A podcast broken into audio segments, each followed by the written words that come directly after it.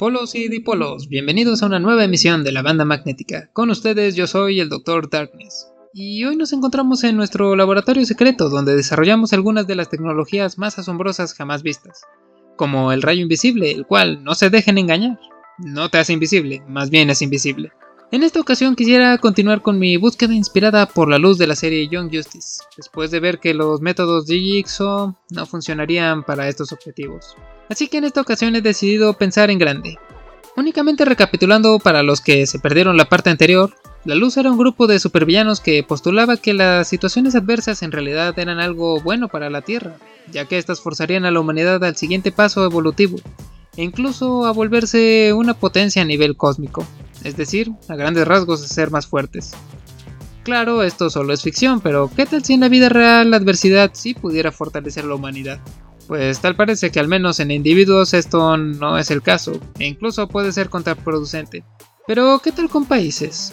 En el cómic de Invincible un antagonista bastante peculiar es Dinosaurus, un enorme dinosaurio con fuerza sobrehumana, quien además es un supergenio que en múltiples ocasiones siembra bombas para causar catástrofes que suelen destruir ciudades enteras.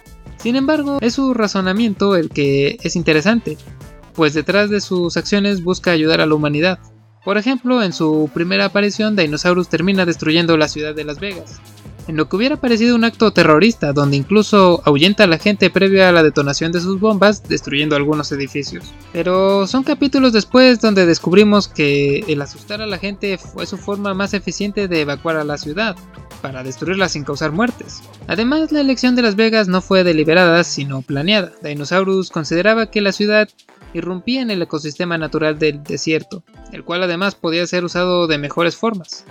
Lo cual de hecho fue el caso, ya que al ser económicamente inviable reconstruir la ciudad, la zona se terminó convirtiendo en una granja solar, la cual era capaz de alimentar a la mitad del país generando energía limpia. Asimismo, la construcción de esta generó muchos empleos, por lo que ayudó a la economía. Y en general, aunque los planes de Dinosaurus eran de esta índole extremista, solían funcionar.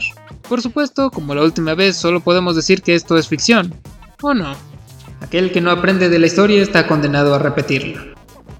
La Segunda Guerra Mundial fue un evento que marcó un antes y un después para la humanidad, pues se vieron algunos de los actos más horrendos jamás cometidos en escalas sin precedentes.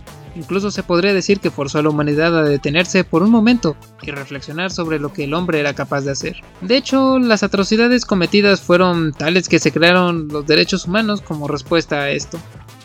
Pero eso genera una duda sobre la naturaleza humana pues parecería ser que se necesitó tal nivel de violencia para finalmente reconocer los derechos humanos.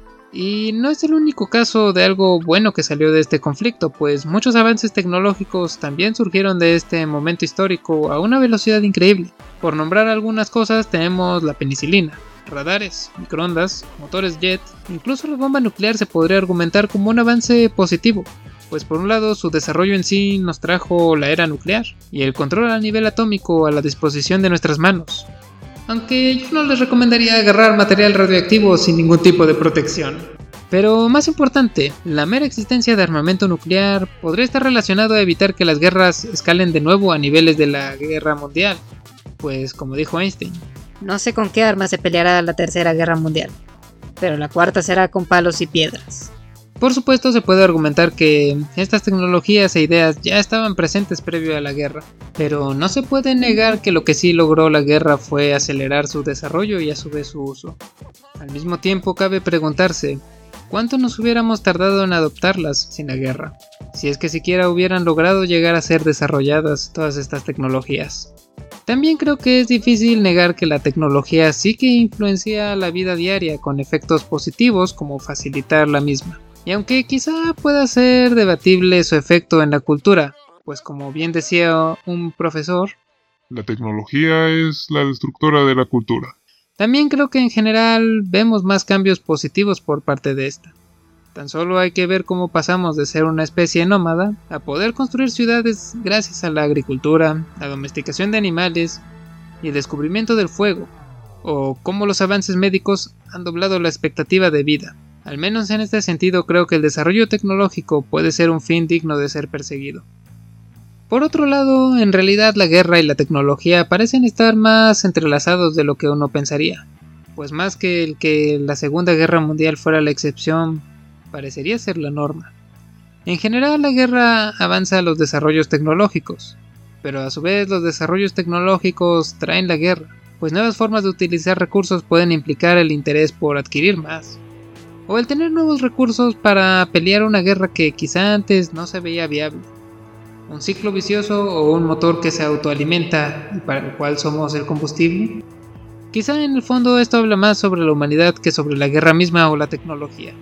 En realidad no soy partidario de la guerra, pues esta suele surgir de los intereses e incluso la avaricia de unos pocos, convirtiendo a los soldados en mera carnada de cañón desechable, mientras que se destruye la vida de muchos inocentes como daño colateral.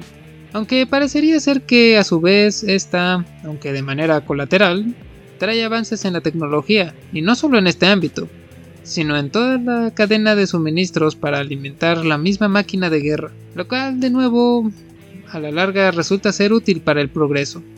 Aunque la guerra también resulta en un uso del dinero por lo menos cuestionable por parte del gobierno, también resulta una forma de dirigirlo al desarrollo tecnológico, lo cual normalmente no pasaría, pues muchas veces la ciencia es ignorada por parte de los gobiernos. ¿Y si pudiéramos tener los beneficios de la guerra sin todos los males que implica? Por supuesto, esto sería dirigir mejor presupuesto a desarrollos científicos y tecnológicos. Pero bueno, si ya pararon de reír, quizá hay que dirigir nuestras miradas hacia la Guerra Fría. Pues al menos en esta la bomba nuclear en efecto logró frenar el nivel de los conflictos armados, pues la conclusión lógica a esto sería la destrucción mutua asegurada, math en inglés. Por otro lado, sí que se puede hablar de un conflicto silencioso del cual de nuevo tuvimos avances tecnológicos asombrosos.